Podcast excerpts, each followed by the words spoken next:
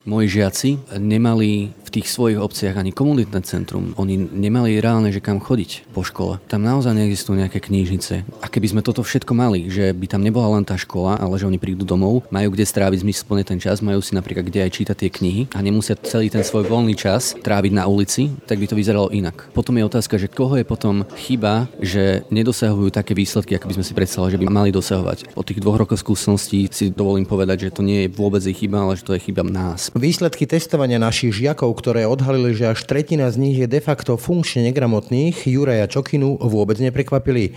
On sám totiž učil na základnej škole, do ktorej chodilo mnoho detí zo sociálne znevýhodneného prostredia.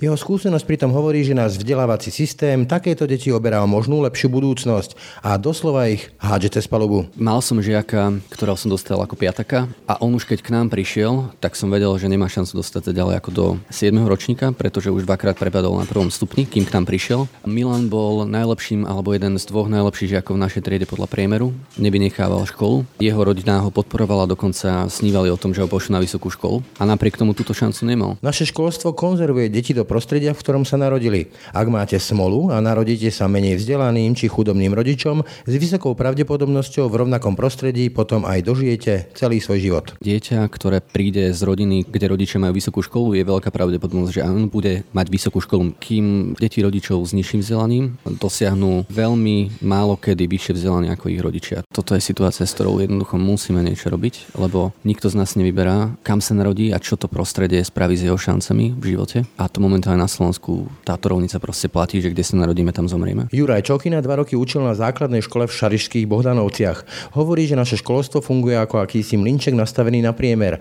a to, čo z priemeru akokoľvek vyčinieva, jednoducho zomelie. Tisíckam nadaných, talentovaných, či iba proste po poznaní hladných detí, tak tento náš vzdelávací systém doslova kradne šancu na lepšiu budúcnosť.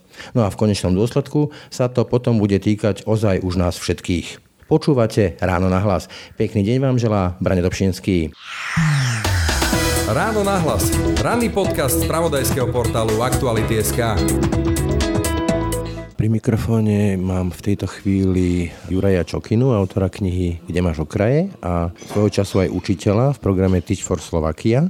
Dobrý deň. Dobrý deň. Pán Čokina, nedávno boli zverejnené výsledky testov PISA, z ktorých vyplynulo šokujúce percento, okolo tretina detí je funkčne negramotných. Vás to asi pri vašej skúsenosti učiteľa veľmi neprekvapilo, že? Neprekvapili ma tie výsledky, pretože tie výsledky kopírujú trendy napríklad z posledných troch až desiatich rokov. Keď sa naposledy merala úroveň teda čitateľskej gramotnosti práva v PISE, posledy to bolo v roku 2015, tak veľmi podobný podiel detí bol už vtedy, ktorý ukazoval, že vlastne patria do tej rizikovej skupiny. Tieto deti, ktoré máme v rizikovej skupine, neznamená to, že by vôbec nevedeli čítať, že by vôbec nevedeli pochopiť nejaké inštrukcie, len tie inštrukcie musia byť vo veľmi zjednodušenej podobe a tie texty tiež, aby si z nich vedeli niečo zobrať. Poďme teraz k tej skúsenosti, ktorú ste mali, vy osobne ako učiteľ. Vy ste takýchto žiakov zažili. Ako fungujú také deti, ktoré sú takto funkčne negramotné? Oni zrejme neprídu domov, aby si otvorili nejakú knižku, nejakú verneovku alebo proste nejakú rozprávku, aby si čítali, že? Nie, pretože žiakov, ktorých som ja učil na tom druhom stupni v tej mojej škole, tak pochádzali z prostredia generačnej chudoby, boli Rómovia a zhruba dve tretiny z nich pochádzali ešte aj z chudobných rodín. Akože na Slovensku platí, že takýmto deťom v školách nedávame šancu. Vyzeralo to potom v škole tak, že ak by som chcel napríklad s nimi pracovať podľa tých našich učebníc, ktoré sú dnes schválené a ktoré sú v školách, ak vôbec sú, tak z tých textov by si oni veľa nezobrali. To znamená, že ja som si napríklad ako učiteľ musel, alebo vedel som o tom, že si musím tvoriť vlastné texty, ktoré som musel prispôsobovať proste úrovni jazyka, na ktorom moje deti práve boli. To prispôsobovanie teda vyzeralo konkrétne ako? Ja som mal šťastie, že som sa zúčastnil jednoho takého workshopu mimovládnej organizácie CVEK, Centrum pre výskum etnicity a kultúry, kde sme si presne ukazovali, že ten text napríklad ak vieme, že dieťa nie je na úrovni, poznáme to z angličtiny, tie rôzne úrovne, hej, že A1, A2, B1, B2 a že každá z nich má nejakú štruktúru, ten text. A že napríklad tak viem, že tie moje deti boli na úrovni A1 až A2, tak to pre mňa znamená, že tá veta nemôže mať viac ako nejakých pár slov, povedzme, že 8 až 10 slov. Nemala by to byť zložená veta, to znamená, že mala by to byť že vyslovene jednoduchá veta a celý ten text by sa mal zameriavať na to, aby si z neho vedeli vyťahnuť tú hlavnú myšlienku. To znamená, že malo by byť jasné, že čo je cieľom toho textu a nemali by tam byť ďalšie veci len tak, že aby sme sa ukázali, že, á, že ešte aj toto by tam mohlo byť a toto by tam mohlo byť. Hovoríte, že vlastné texty si museli pripravovať, to znamená, že to je skôr rarita než pravidlo, hej? že učiteľ sa prispôsobí tým deťom, ktoré majú takýto problém. U nás na škole sa väčšinou pracovalo s učebnicami, po prípade ešte robia učiteľia to, že oni majú nejaké svoje vlastné pripravené texty, ktoré si pripravili niekedy, keď začínali učiť a tie vlastne využívajú, lebo im to skracuje potom čas na to, že ktorý je potrebný na prípravu vlastne na tú konkrétnu hodinu. Čiže dá sa povedať, že z vašej skúsenosti vyplýva, že štát takéto problémové deti, tak povediac, nechá na holičkách? Áno, a to nám ukazujú opakované znova aj merania, aj spisy, aj vlastne našich národných testovaní, že my vôbec nevieme kompenzovať to, keď dieťa prichádza z tzv.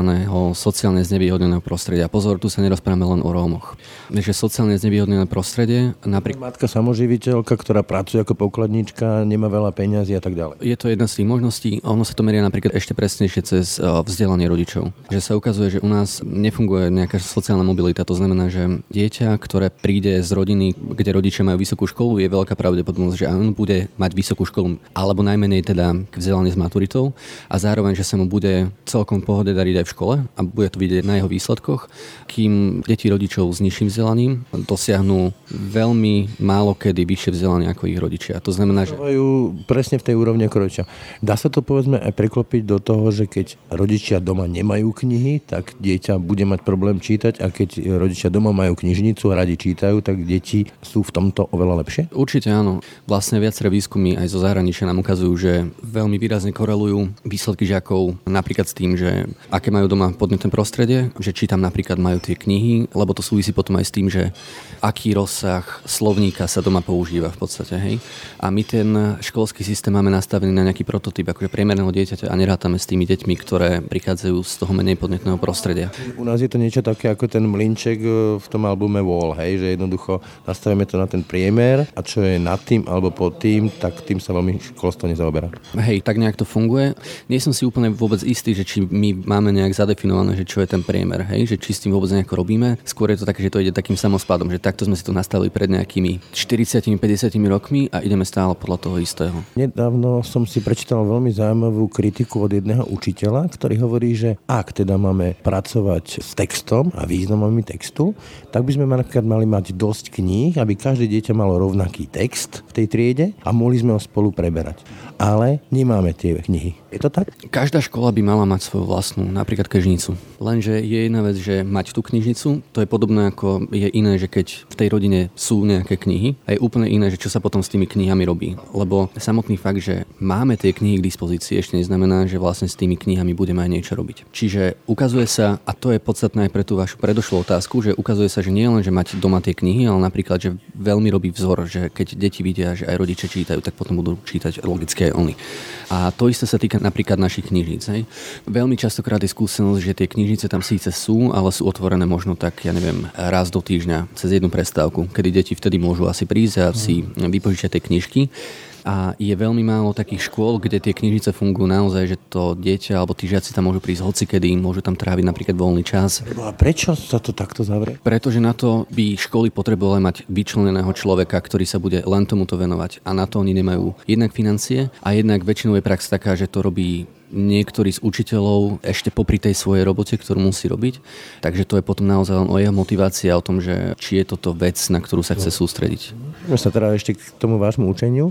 Hovoríte, že ste mali nejaké vlastné texty, aby ste mohli s tými deťmi pracovať problémovými. Videli ste potom nejaký posun? Určite áno. Ten posun sa dá merať minimálne v tom, že tie deti sa už tých textov nebáli, že odrazu pred nimi pristal nejaký papier s nejakým textom a nevzdali sa hneď po nejakej minúte, že oni toto robiť nebudú. Čiže bolo to aj o zvyku, že aby si zvykli, že naozaj musia pracovať s tým textom, že tam si vedia vyhľadať informácie a vedia sa vlastne takto oni sami v podstate svojím spôsobom učiť, lebo na to boli potom naplánované akože celé hodiny, aj krúžky povedzme. Dá sa povedať, že vlastne vy ste v nich zbudili chuť a zvedavosť. U niektorých z nich to išlo veľmi prirodzene. Niektorých som do toho musel svojím spôsobom tlačiť alebo iným spôsobom motivovať, ale áno. Potom ako vyzerá tá práca s takými deťmi, ktoré sú funkčne negramotné alebo teda sú v tej rizikovej skupine? Veľmi dôležité je potom dávať si pozor na inštrukcie, ktoré dostávajú od učiteľa. Častokrát sa nám zdá, že my niečo zadáme, ako učiteľ niečo zadá a deti to nevedia spraviť a to, čo ide potom hlave tomu učiteľovi, je, že tie deti sú hlúpe, lebo preto sa nevedia zariadiť. A častokrát je to len o tom, že mu jednoducho nerozumeli a ak by to vysvetlil iným spôsobom, ak by im to zjednodušil, to zadanie samotné, hej, nie je tu úlohu, ale to zadanie samotné, takže by to dokázali spraviť. A súvisí to veľmi aj s tým napríklad, a teraz sa vrátim k tej skupine rómskych žiakov, že my si veľmi neuvedomujeme, a je to obrovská hamba, že pre tieto deti nie je slovenčina materinským jazykom. Ale oni keď prídu, a častokrát nemajú za sebou ani škôlku, a oni keď prídu potom do toho prvého ročníka, tak vlastne prídu do prostredia, kde na nich rozprávajú absolútne cudzým jazykom a už tento fakt, že to nezohľadňujeme, že tú slovenčinu neučíme inak, týchto žiakov, tak už to ich spomaluje v tom, aby naberal nejaký pokrok v tej škole. Pretože my vôbec momentálne neučíme napríklad rómske deti tú slovenčinu inak ako deti, ktoré od narodenia v rodinách rozprávajú po slovensky. Ako by ste si to predstavovali vy? Sú dve možnosti. Jedna je tá, že mať oveľa viac škôl s vyučovacím jazykom rómskym, tak ako to poznáme z menšinového školstva. Druhá možnosť, oveľa schodnejšia momentálne je, že vytvoriť samostatný vzdelávací program pre takéto deti, kde by sa slovenčinu učili ako druhý jazyk Dokonca skupina dobrovoľníkov, učiteľov už vytvorila takúto učebnicu. Problémom je, že štátny pedagogický ústav, ktorý toto má na starosti pod ministerstvom školstva, sa s nimi absolútne akože vôbec odmietol baviť. Ani sa s nimi nestretol a tvária sa ako mŕtvi chrobáci, že takýto problém nám neexistuje a netýka sa 10 tisícov detí na Slovensku. Som rodič a viem, že teda sú rodičia, ktorí sú veľmi protektívni a mnohí učiteľe sa ich boja, lebo ich takové cekirujú. Sú rodičia, ktorí to majú takové znáku. Aké sú teda rodičia detí, ktoré majú takýto problém, to znamená nejakú funkčnú gramotnosť a pochádzajú z nejakého znevýhodneného prostredia, povedzme z tej chudoby? Tak ja viem hovoriť za tú skupinu vlastne rodičov detí, ktoré som tam ja mal, že vlastne boli z tých vylúčených komunít a prirodzene sa akože školy stiažujú na to, že veľmi ťažká je s nimi komunikácia a, a celkovo, že spraviť nejaké aktivity, že napríklad nechodia na rodičovské združenia a tak podobne. Toto nie je problém, ktorý sa týka len rómskych akože rodín, lebo vieme aj z iných škôl, že rodičia celkovo veľmi nechodia napríklad na rodičovské združenia. Problémom to je v momente, keď škola si myslí, že im stačí spraviť len to rodičovské združenie, povedzme dvakrát za pol rok a je povinnosťou rodičov tam prísť a keď oni neprídu, tak vlastne to je zodpovednosť rodičov. Málo ktorá škola na Slovensku je v tomto, že proaktívna že teda hľadá spôsoby, aj iné spôsoby, ako sú tie rodičovské združenia, ako s ostatným rodičom. Ja som mal napríklad taký zvyk, že ja som priamo chodil do rodín, keď som potreboval zhruba tak raz za mesiac, mesiac a pol som si vždy spravil kolečko. Išiel som za rodičmi žiakov, ktorým som bol triedny a rozprával som sa s nimi, že čo je dobré, čo by sme potrebovali zlepšiť a podobne. A komunikovali so mnou úplne normálne. Častokrát napríklad v prípade rodín, ktoré pochádzajú z chudobného prostredia, je to aj o tom, že nemôžu si dovoliť cestovať do školy. My sme boli teda spádová škola, čiže museli dochádzať autobusmi. Jednak ich to niečo stálo a jednak, keď oni majú na starosti aj iné mladšie deti, tak naozaj toto je pre nich veľký luxus, že oni by museli prísť. Ale na druhej strane boli aj rodičia. To boli rodičia z niečoho, čo ja už označím ako rómska stredná trieda, kde tie mamy naozaj boli že proaktívne, chodili na všetky rodičovské združenia, dokonca chodili na združenia, na ktoré naozaj chodí, že minimum aj bielých rodičov, napríklad keď sa schvaluje rada školy a tak, čiže boli veľmi aktívne. Kedy si ešte aj v starých romanoch tu máme, že učiteľ bol veľká autorita, je, že na dedine to bol farár, rektor, teda učiteľ. Dnes to je dávna minulosť. Ako vás vnímali, povedzme, v týchto rodinách, keď ste robili to kolečko ako autoritu alebo niekoho, komu zveria svoje deti na významnú časť dňa? To, čo si neuvedomujeme, je, že tá autorita nevzniká len akože z funkcie ako také, že tú autoritu si naozaj treba vybudovať. Čiže so mnou rodičia počase prestali mať problém, aj tí, ktorí s tým zo začiatku mali problém, že prečo vlastne za nimi chodím keď som im to vlastne vysvetlil a keď videli, že aj deti začínajú celkom brať, že ich, ich deti, takže potom som sa s nimi vedel dohadovať na veciach. A keď videli ešte, že naozaj nenechám veci len tak, tak pochopili, že OK. Pri e, probléme s čítaním je kľúčové nielen teda, aby to dieťa povedzme v tej škole pracovalo na tom čítaní s učiteľom na tých hodinách, ale aby si to bralo tak povedať z domov. Aby sa tá kniha alebo nejaký text stala jeho prirodzenosťou, druhou, treťou, štvrtou, nejakou si pamätám, mali sme taký jeden projekt, v rámci ktorého sa mohli žiaci dostať na stretnutie s romskými vysokoškolákmi v Budapešti a jednou z jeho podmienok bolo, že si museli prečítať dve knihy počas Vianočných prázdnin. Takže vtedy si brali vo veľkom domové knihy. Druhá vec potom ale je, a to je znova, že bez toho, že by sme poznali to prostredie, tak môžeme odsudzovať, ale nebudeme vedieť, čo je za tým. Je dôvod, že prečo v týchto rodinách nie sú ani knihy a prečo tam napríklad nemajú deti ani zošity. Že keď si niečím potrebujete napríklad pripáliť drevo v peci, aby ste tam mali aspoň teplo, čo je ten úplný základ a nemáte na to inú šancu, tak potom je otázka, že že čo s tými knihami vlastne. A úplne tomu rozumiem. Nemali ste potom niekedy z toho taký pocit beznádeje, že v škole povedzme pracujete s takým dieťaťom, ono potom príde domov a tam sa ocitne v prostredí, nie z jeho viny, ale ani z viny povedzme tých rodičov častokrát a tak povedať celá tá práca je spláchnutá nejakým spôsobom. Nemal som pocit z toho, že by tá práca bola spláchnutá. Mal som pocit frustrácie z toho, že ja sa môžem snažiť koľko chcem, ale keď som v podstate len v jednej inštitúcii, ktorá sa o toto stará, pričom tých inštitúcií by malo byť oveľa viac, že napríklad tie deti, moji žiaci, nemali v tých svojich obciach ani komunitné centrum. Oni nemali reálne, že kam chodiť po škole že tam neexistujú materské škôlky napríklad, a že tam naozaj neexistujú nejaké knížnice, kde by ich vítali, kde by mali tie dvere otvorené. A keby sme toto všetko mali, že by tam nebola len tá škola ako jedna inštitúcia, ale že oni prídu domov, majú kde stráviť zmysluplne ten čas, majú si napríklad kde aj čítať tie knihy a nemusia celý ten svoj voľný čas tráviť na ulici, alebo u seba doma, kde nemajú súkromie, tak by to vyzeralo inak. Ale potom je otázka, že koho je potom chyba, že nedosahujú také výsledky, ako by sme si predstavili, že by mali dosahovať. A po tých dvoch rokoch skúseností s týmito komunitami si akože dovolím povedať, že to nie je vôbec ich chyba, ale že to je chyba nás proste, lebo to je o tom, že v ničom ich nepodporujeme. Pamätáte si na nejaký talent, tak povedať nejaké no. dieťa, ktoré ste videli, že chce, môže to zvládnuť, niekam sa môže dostať ale nedostáva šancu? Jasné. Väčšina mojich žiakov bola v takejto pozícii kvôli tomu, že väčšina z nich končila základnú školu, povinnú školskú dochádzku, ktorá trvá 10 rokov v 6., 7., maximálne v 8. ročníku. Len veľmi málo z nich sa dostalo do 9. ročníka, odkiaľ sa mohli dostať na nejakú normálnu strednú školu s maturitou. Mal som žiaka Milana, ktorého som dostal ako piataka, bol som mu triedny druhý rok a on už keď k nám prišiel, tak som vedel, že nemá šancu dostať sa ďalej ako do 7. ročníka, pretože už dvakrát prepadol na prvom stupni, kým k nám prišiel. Milan bol najlepším alebo jeden z dvoch najlepších žiakov v našej triede podľa priemeru, nevynechával školu. Jeho rodina ho podporovala, dokonca snívali o tom, že ho pošlu na vysokú školu a napriek tomu túto šancu nemal teraz končí, teraz je siedmak a teraz rozmýšľame, že ako ho dostať aspoň na nejakú strednú odbornú školu. Tam sú také dvojročné odbory, kde nemáte ani výučný list, kde by si teoreticky vedel dokončiť ten 9. ročník, aby potom mohol prestúpiť na inú strednú školu, kde už by si mohol spraviť maturitu. Ale to sú tak zásadné komplikácie, ktoré chceme od ľudí, ktorí aj tak majú toho málo a sú vylúčovaní spoločnosťou, že bez pomoci to nemajú šancu dať. A to je, to je otrasné.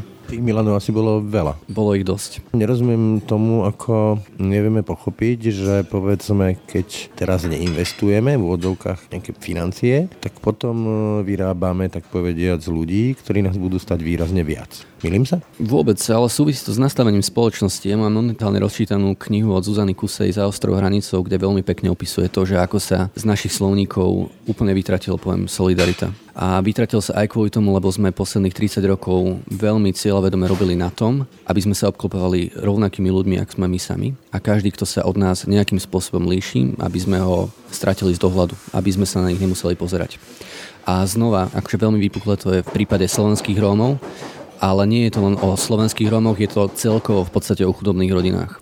Že šanca, že dieťa rodičov lekárov, ktorý sa možno tiež stane potom neskôr lekárom, sa stretne alebo bude poznať neskôr v dospelosti, bude mať kamarátov, ja neviem, že automechanikov alebo predávačky a podobne, sa časom znižuje a znižuje a znižuje, až už ideme do toho bodu, kedy naozaj my nebudeme mať šancu, aby sme sa poznali navzájom. A to mať takúto segregovanú spoločnosť je veľmi nebezpečné a ukazuje sa podľa mňa aj teraz s tým, že čo sa deje napríklad na tej našej politickej scéne. A čo vám dali títo Milanovia? Dva pocity. Jeden pocit pocit urgentnosti, toho, že toto je situácia, s ktorou jednoducho musíme niečo robiť, lebo nikto z nás nevyberá, kam sa narodí a čo to prostredie spraví s jeho šancami v živote. A to momentálne na Slovensku táto rovnica proste platí, že kde sa narodíme, tam zomrieme. A je to veľmi nefér. A po druhé, pochopenie toho, že ako iné perspektívy ľudia na Slovensku, ako moji spoluobčania, môžu mať. Napriek tomu, že žijeme v jednej krajine, platia pre nás rovnaké zákony, ako veľmi sa od seba môžeme líšiť. A nejde ani, že líšiť sa talentom, ale líšiť sa už len tými šancami, ktoré dostaneme od spoločnosti.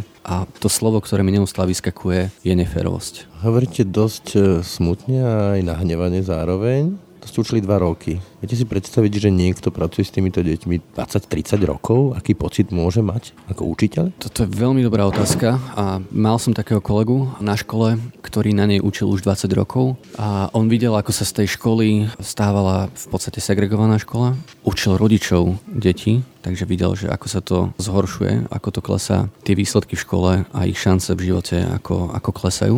A porozumel som vďaka tomu jeho frustrácii, ktorú mal. A tomu pancieru, ktorý si musel vytvoriť, aby v takomto prostredí vydržal s pocitom aspoň nejakej dôstojnosti.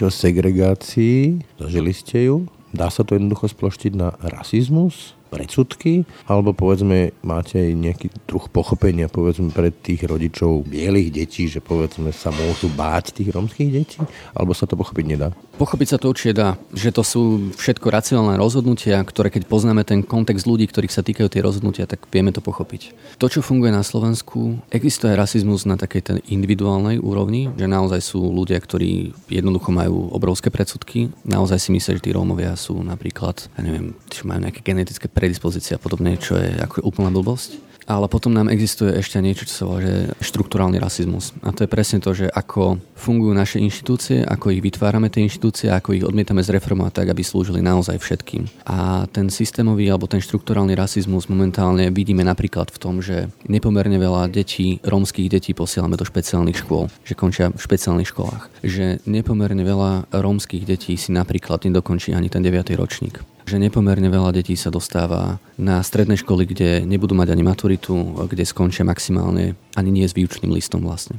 A vďaka tomu nám neporovnateľne veľa slovenských Rómov potom končí buď na aktivačných prácach, tým pádom na úradoch práce, alebo maximálne, že chodia robiť niekam na fušky a sú najohrozenejšou skupinou, čo sa týka toho, že keby prišla nejaká ekonomická kríza, tak znova budú takisto ako boli pred 30 rokmi prví na rane. Ešte vrátim k tým deťom. Viem, že sa nedá paušalizovať, ale ako by ste ich charakterizovali? Mali niečo spoločné? Mali spoločnú farbu pokožky, mali spoločné to, že u nich doma sa rozprávalo po rómsky, nie po slovensky a inak mali spoločné to, že to boli ľudia alebo deti, ako sú naše deti, ako sme my. To znamená, že každý z nich bol iný, každý z nich mal nejakú ešte inú potrebu a toto nie je niečo, na čo slovenské školy sú pripravené, že vnímať, že každé dieťa má svoju vlastnú potrebu.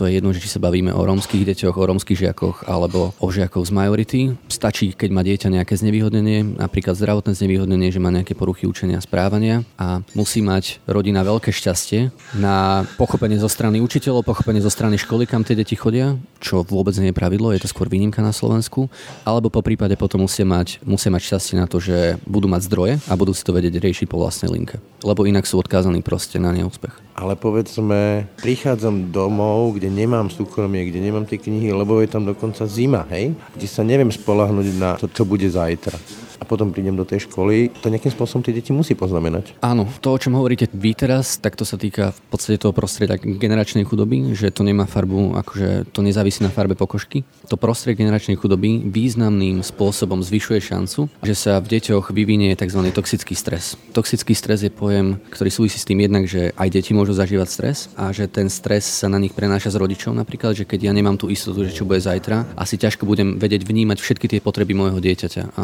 asi ťažko budem vedieť tam byť pri tom dieťati vždy alebo takmer vždy, keď bude potreba napríklad upokojiť. A ten toxický stres potom robí to, že zabraňuje alebo veľmi obmedzuje vývinu dôležitých častí mozgu, ktoré sú neskôr dôležité pre učenie. To sa týka úplne na biologickej úrovni, sú to časti mozgu ako hypokampus a prefrontálna kôra.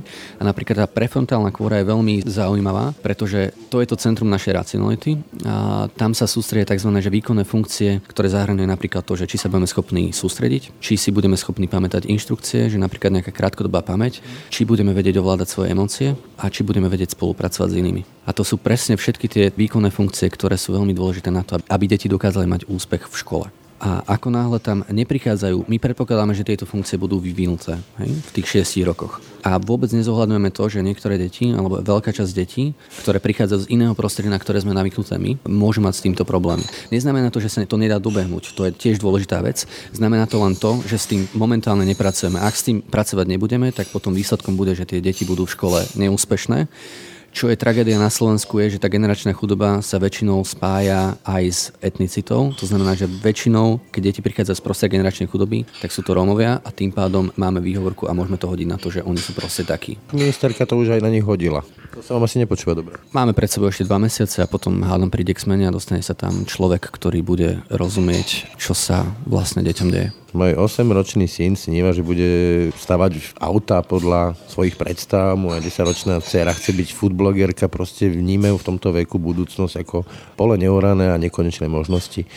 Ale keď povedzme, že vyrastám v prostredí, ktoré je desivo chudobné, generačne chudobné, neubíja to v tých deťoch tú zvedavosť detskú, takú tú predstavu, že všetko je možné? To nie je ani tak o že by to ubíjalo, to je o tom, že tie deti nevedia si to ani predstaviť. A bol to problém, bol to problém aj pri mojich žiakoch, keď som sa ich teda pýtal, to bola jedna zo základných otázok, že na čím rozmýšľajú, čím si vedia predstaviť byť, tak okrem takých tých klasických speváčka alebo herec alebo futbalista, tam boli naozaj potom prevažovali také, že murár, budem chodiť na fušky, maximálne policajt. Čo videli proste? Áno, to, čo videli vlastne v svojom bezprostrednom okolí. A potom naozaj tá škola je tam aj na to, aby dávala možnosť žiakom zažiť si, že to, čo vidíte vo svojom okolí, nie je jediné, čím môžete byť ale tam potom ide aj o to, že v škole im to síce môžeme hovoriť, môžeme sa na to zameriavať, ale keď oni potom výjdu na ten trh práce a budú vidieť, že napriek tomu, že sa snažili a že si spravili povedzme aj tú strednú školu s maturitou, tak v konečnom dôsledku tým, že sú Rómovia aj tak nedopadli lepšie ako žiaci alebo ich kamaráti, ktorí hneď po tom, ako odišli zo základnej školy, išli pracovať niekam na fušky, kvôli tomu, že existuje niečo ako pracovná diskriminácia, ktorá bola dokázaná napríklad experimentom ako Inštitútu finančnej politiky na ministerstvo financí, tak je to ťažko potom s tým robiť. Ako ste ich motivovali? Čo sa vám osvedčilo? Taká veľmi v zásade jednoduchá vec, že keď deti vidia, že sa im darí, tým viac, čím viac sa snažia, tak potom sú motivovaní, vnútorne motivovaní na to, aby sa snažili ešte viac. Pozitívna motivácia. Áno, to je že úplne prirodzené, lebo všetky deti, my to máme v sebe zakodované ako ľudia, že my sa chceme učiť. Len naše školy momentálne sú veľmi dobré v tom, že zabíjajú túto lásku k učeniu u všetkých deťoch, že naše deti nechodia do školy šťastné. Výskumy ukázali, že väčšina našich žiakov na školách majú len vonkajšiu motiváciu, nie vnútornú motiváciu. Že sa napríklad boja trestu, že sa boja hamby a že sa neučia kvôli tomu, že by sa chceli učiť. A je to spôsobené aj tým, že Jednak, že ich to nebaví, že v tom nevidia zmysel, čo je tiež veľmi dôležité, ale po druhé potom aj to, že nie vždy a pri mojich žiakoch napríklad, alebo pri žiakoch, ktorí prichádzajú povedzme z vylúčených komunít, tak tie úlohy, ktoré im od začiatku dávame ako učiteľia, sú tak nad ich súčasnými možnosťami, a neprispôsobujeme im to, že to akože im v podstate hovoríme, že sú hlúpe, aj keď nie sú hlúpe a oni si to potom zvnútornia tento pocit. Keď ste išli do školy, ktorá nebola asi najľahšia, nebali ste sa? Nie, nie, nie. Ako bál som sa jedine toho, že by som tým deťom nejakým spôsobom ublížil. Čo vás na tom bavilo najviac? Nikdy som nemal zmysluplnejšiu prácu ako práve učenie na základnej škole a vyskúšal som ich celkom dosť, myslím, tých prác a vidieť, ako tie deti rastú vidieť ich, ako sa snažia a byť tomuto svetkom, tak to je úžasný pocit. Vy ste napísali z vašich skúseností ako učiteľa knihu? Čo je vlastne a Čo ste chceli povedať? Tá kniha bola zameraná pre také, že tri obecenstva. Prvým obecenstvom boli učitelia, pretože som zistil, že majú to extrémne náročné a v tých školách učia často bez akejkoľvek podpory. To znamená, že oni sú tam hodení a sú na to sami a nikto im v ničom nepomáha. Štát už určite nie.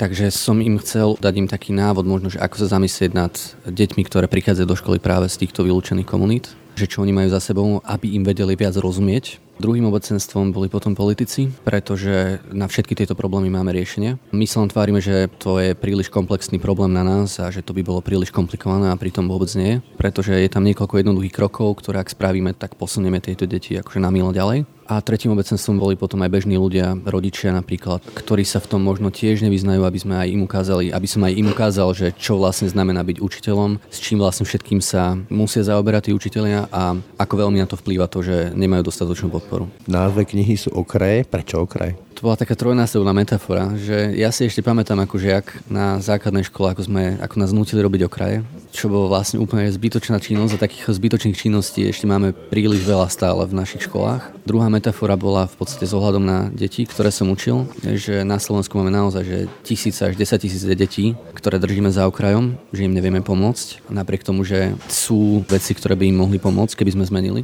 A tretia metafora bola zameraná na učiteľov, že aj učiteľia sú ľudia, ktorí držíme za okrajom nášho záujmu.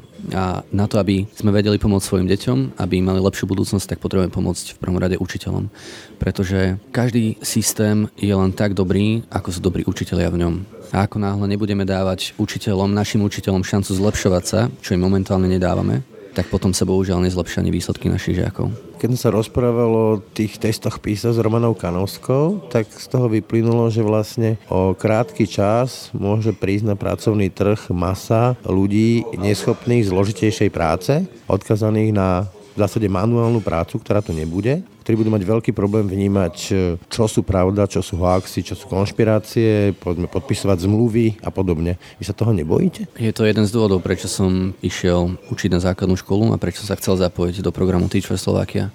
To, čo nás čaká, sú dve veci. Prvá vec je, že ak nebudeme nechať, chcieť nechať veľkú skupinu ľudí živoriť, pretože si nebudú vedieť nájsť kvalifikovanú prácu, čo si teda nebudú vedieť, ak to bude takto pokračovať ďalej, tak bude veľmi drahé preškoliť ich aby získali tie zručnosti, ktoré budú potrebovať, aby sa vedeli uplatniť na trhu práce. Čiže my budeme musieť s týmto rátať, že tých ľudí budeme musieť preškoliť. V opačnom prípade naozaj budú bez práce. Druhý obrovský problém, ktorý súvisí s tým, že napríklad čo sa deje aj na našich stredných školách, nie na gymnáziách, aj keď aj tam je to problém, ale na povedzme, že stredných odborných školách, učilištiach, je potom, že čo to vlastne robí s eh, politickými postojmi. Že keď nie som schopný uvažovať v nejakom kontexte, pretože som tú šancu nedostal, pretože ma to v škole nenaučili, čo to napríklad spraví eh, s náchylnosťou veriť populistickým heslám. Súvisí to potom ešte s treťou vecou pre mňa a to je to, že aj my sa budeme musieť prispôsobiť. My, ktorí povedzme máme vysokoškolské vzdelanie, ktorí pracujeme napríklad v novinách a zaoberáme sa naozaj že komplexnejšími témami, že ako tieto komplexnejšie témy zjednodušiť spôsobom, aby ich mohli pochopiť aj ľudia, ktorým sme ako spoločnosť nedali šancu momentálne na to, aby ich pochopili v ich komplexnosti, ako o nich píšeme. Dúfam, že tento podcast pochopia v celej komplexnosti. Ďakujem Jurajovi Čokinovi. Ďakujem aj. Toľko dnešné ráno na hlas. Počúvajte nás každé ráno na webe aktuality www.podcast.sk lomka podcasty, ako i v ďalších podcastových aplikáciách. Pekný deň a pokoj v duši praje. Braň Dobšinský.